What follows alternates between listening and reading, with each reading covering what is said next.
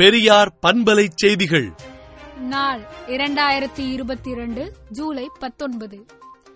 அரசு கட்டடங்களுக்கு கால்கோள் விழா நடத்தும் போது பூமி பூஜை சடங்கு வழிபாடு என்பன அரசமைப்பு சட்டத்திற்கும் பகுத்தறிவுக்கும் முரணானவை என்றும் முதலமைச்சருக்கு ஒரு அன்பான வேண்டுகோள் மதசார்பற்ற முற்போக்கு கூட்டணியின் தனித்தன்மையை பாதுகாக்க வேண்டும் என்றும் திராவிட மாடல் என்பது உண்மையான மதசார்பின்மையை காப்பதே என்றும் வலியுறுத்திய தர்மபுரி திமுக எம்பி டாக்டர் செந்தில்குமார் அவர்களை பாராட்டி திராவிடர் கழக தலைவர் ஆசிரியர் கி. வீரமணி அவர்கள் அறிக்கை விடுத்துள்ளார்.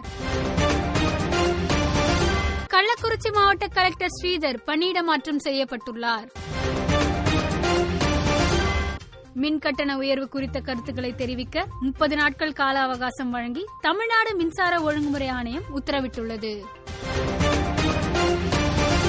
மத்திய அமைச்சர் கஜேந்திர சிங் செகாவத்தை நாளை தமிழக நீர்வளத்துறை அமைச்சர் துரைமுருகன் சந்திக்க உள்ளார். இலங்கையில் நிலவி வரும் பொருளாதார நெருக்கடியால் மேலும் ஏழு இலங்கை தமிழர்கள் அகதிகளாக தனுஷ்கோடிக்கு வந்தடைந்தனர். கள்ளக்குறிச்சி கலவரம் தொடர்பாக சிறப்பு புலனாய்வு குழு அமைக்கப்பட்டுள்ளது. லேபிள் இன்றி சில்லறையில் விற்கப்படும் உணவுப் பொருட்களுக்கு எந்தவித ஜிஎஸ்டி வரியும் இல்லை என மத்திய நிதி அமைச்சர் நிர்மலா சீதாராமன் கூறியுள்ளார். விலைவாசி உயர்வு ஜிஎஸ்டி வரி விதிப்பு உள்ளிட்டவைக்கு எதிராக நாடாளுமன்றத்தில் எதிர்க்கட்சிகள் முழக்கமிட்டனர்.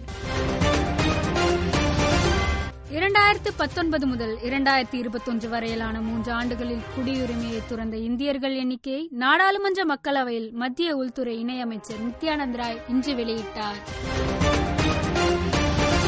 ஐரோப்பிய நாடுகளில் வரலாறு காணாத வெப்ப அலையால் உயிரிழப்பு ஆயிரத்தை தாண்டியது. இலங்கை அதிபர் தேர்தல் போட்டியிலிருந்து விலகுவதாக பிரதான எதிர்க்கட்சித் தலைவரான சஜித் பிரேமதாசா அறிவித்துள்ளார். இங்கிலாந்து நாடாளுமன்றத்தில் நடந்த நம்பிக்கை வாக்கெடுப்பில் பிரதமர் போரிஸ் ஜான்சன் தலைமையிலான அரசு வெற்றி பெற்றுள்ளது. விடுதலை நாளேட்டை விடுதலை டாட் இன் இணையதளத்தில் படியுங்கள். பெரியார் பண்பலை செய்திகளை நாள்தோறும் உங்கள் செல்பேசியிலேயே கேட்பதற்கு எட்டு ஒன்று இரண்டு நான்கு ஒன்று ஐந்து இரண்டு இரண்டு இரண்டு இரண்டு என்ற எண்ணுக்கு பெரியார் எஃப் நியூஸ் என்று வாட்ஸ்அப் மூலம் செய்தி அனுப்புங்கள்.